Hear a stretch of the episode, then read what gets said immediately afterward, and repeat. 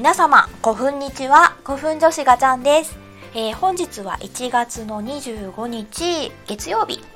私の住んでおります福岡はとても良い天気で、しかも暖かかったんですけど、嬉しいけど冬が終わってしまう気がしてすごく怖い。えー、ニュース見てたら気象庁が今年はちょっともう暖かくなるよみたいな、冬終わるんじゃないみたいな感じのことを発表したっていうのを見て、すごい慌ててます。暖かくなるとね、あのー、虫さんも起きてきますし、蛇も起きてきますし、葉っぱも生えちゃうし、古墳に潜りにくい、あの整備された古墳は全然大丈夫なんですけれども、あのー、古墳群の中のこう手つかずの古墳とか石室に入っていきたい時とかはやっぱりこう乾燥していて、とても寒い冬じゃないとなかなか入れないので、はい、春は嬉しいけど春はまだ来てほしくないなと思う今日この頃です。というわけで、この番組古墳女子がちゃんのオール古代日本、えー、だいたいごふんにじゅうびょう古墳タイムだけのびのびと古墳話をしてもいいよねっていうような わ, わがままな番組となっております。で、先日ですね、何日前だふつかまえぐらいかな、ライブ配信をしてました。聞いてくださった方いるかな。で、最後、うん、驚くようなタイミングでブチッと終わってしまってて、これあのアーカイブ残ってるので聞いていただければわかるんですけれども、えー、夫が帰ってきたから終わるという状況を初めてやっちゃいました。私、猫的な事情で自分の部屋がないという状況がしばらく続いてまして、えー、人が帰ってくると放送とか、まあ、好きなことができないっていう、なんかちょっと子供みたいな状況になってます。なのでちょっとね、前回ほんとびっくりするような終わり方して大変失礼いたしました。で、今日ちょっとその続きの話をしたいなと思うんですけど、前回の配信の時に私、そう友人のね、あの石玉さんっていうテクテクハニカムという、えー、はみ出す朗読ユニットをしている方がいるんですけれども、その方が新しくスタイフを始めたということで、しかも朗読のね、素敵な番組なんですよ。で、えーな朗読と思って、私もなんかこう読んでみようかしらんと思いまして、日本の遺跡発掘物語全じゅっかんのうちのななかん、古墳時代さん、西日本のえー、巻の一番最初、まあ、全部の巻の最初に同じ文章がちょっと載ってるんですけども、その初めにっていう、古墳の発掘と保存の難しさ、発掘という言葉は考古学が行っている実証的な研究方法のことであるみたいな感じで、なんかこう朗読みたいにやってたんですよね。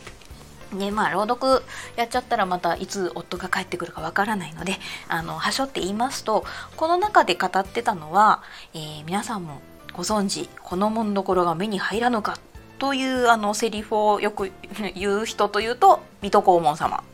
まあ、ドラマだから本当に言ってたのかな、わかんないんですけど、で、まあ、水戸黄門様、本当の名前は、えー、徳川光圀さんですね。で、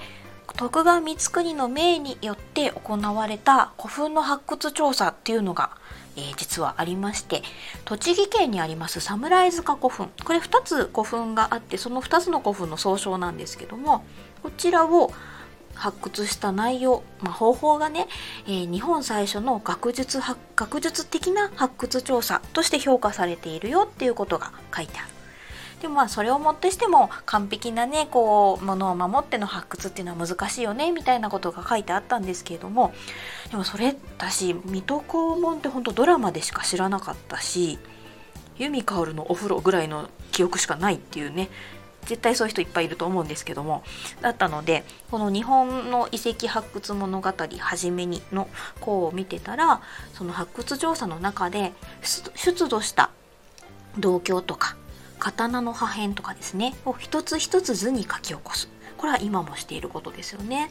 で、その後丁寧に木の箱に入れて埋め戻したんですって。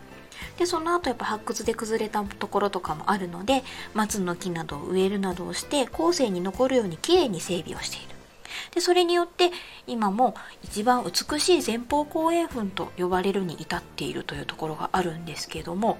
で、ずっとこれ気になるなと、いつか見に行ってみたいなと思ってたんですけども、数日前にニュースでね、えー、驚きのニュースが、古墳ニュースが舞い込んできたんですけども、この侍塚古墳を今年度今年度、まだ今年度じゃないか、来年度になるのか、にせんにじゅういちねんどに再度発掘すると栃木県が発表したんですよ。えっとね、さんびゃくにじゅうきゅうねん経ってるのかな、さんびゃくにじゅうきゅうねん経った今再発掘すると。で、さっき言った丁寧に木の箱に入れて埋め戻ししたっていうこの木の箱とかも確認できるのかなとか、すごい興味津々だけど遠いからね、あの現地説明会があれば絶対行きたい内容なんですけども、今後のニュースを、えー、注視していきたいなと思っております。というわけでごふんにじゅうびょう経ってしまったので、ちょっと、えー、今後の古墳ニュースというか私的な古墳ニュースをお知らせさせてください。えー、引き続き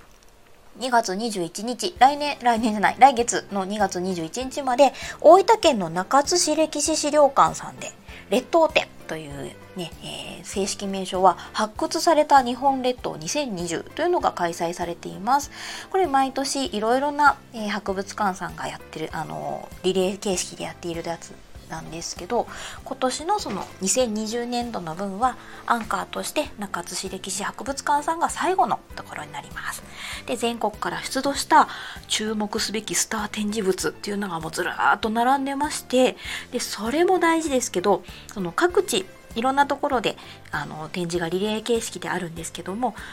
地元の出土品っていうのがそのスター展示物と一緒に共演するっていう熱い内容になってるんですよね。さらにそこに私がいつも毎年やっております古代フェスというのが出張開催させていただいておりまして、えー、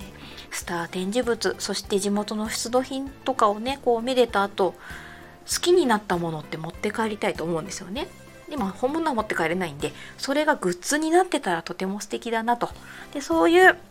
作家さんたちに、あのー、本当にもうどんな出土品があってとか、中津のてんあの 出, 出土品というかこういうのがあるよっていう話をしたら、皆さんどんどんどんどんこうこうご自身でも勉強されたりとか調べたりとかして作品を生み出してくださっていて、列島展を見た後、その古代フェスの古代マーケットを見るのも楽しいっていう状況が現地で繰り広げられているということを、中津さんの中津歴史博物館、中津市歴史博物館さん、えー、愛称は中博さんですね。中博さんのツイッターで毎日のように見て、ちょっとこう毎日なんかね、本当中津に足を向けて寝れない日々を過ごしております。で、真ん中日として、まあ、にがつにじゅういちにちまで続くので、真ん中日としてにがつむいか、今度の土曜日ですね、今度というかにがつむいかの土曜日に作家さんたちによるワークショップと、そして私新作の補充、皆さん作家さんから集めた新作を持ってまた補充をしに行きますので、あの皆様無理のない範囲でね、あのいろんな状況ありますので中半区に集合していただけたらと思います。で、体はいけないよという方も気持ちだけでも エスエヌエス でハッシュタグでね、古代フェスとか出張古代フェスとか、あとはやっぱ列島展があの主役なので、発掘された日本列島にせんにじゅうとかね、そういったハッシュタグを見つけていただいたら、えー、それかそれを押してもらうといろいろね情報が集まってきます。私も情報発信してますので、遠くからも楽しんでいただけるとすごく嬉しいです。特に中白さんのツイッター面白いので見ていただけたらなと思います。で、こういった反応がきっと次を呼ぶと思うんですよね。で、あのー、私はやっぱり九州の古代を楽しんで、そして伝えていきたい。伝えるって偉そうなんですけども、あのどこにこう興味持って楽しいかとか、そういったのをうーん伝えたり広げたりしていきたいなと思っているので、今後もこういった九州の各地に出張できたらとても嬉しいなとは思っています。特に今回はね、中白さんがこうやって呼んでくださって一緒に育ててくださっているという本当にありがたい状況なので、こういうね、こうなんだろう、古代フェス、出張古代フェス、幸せなのが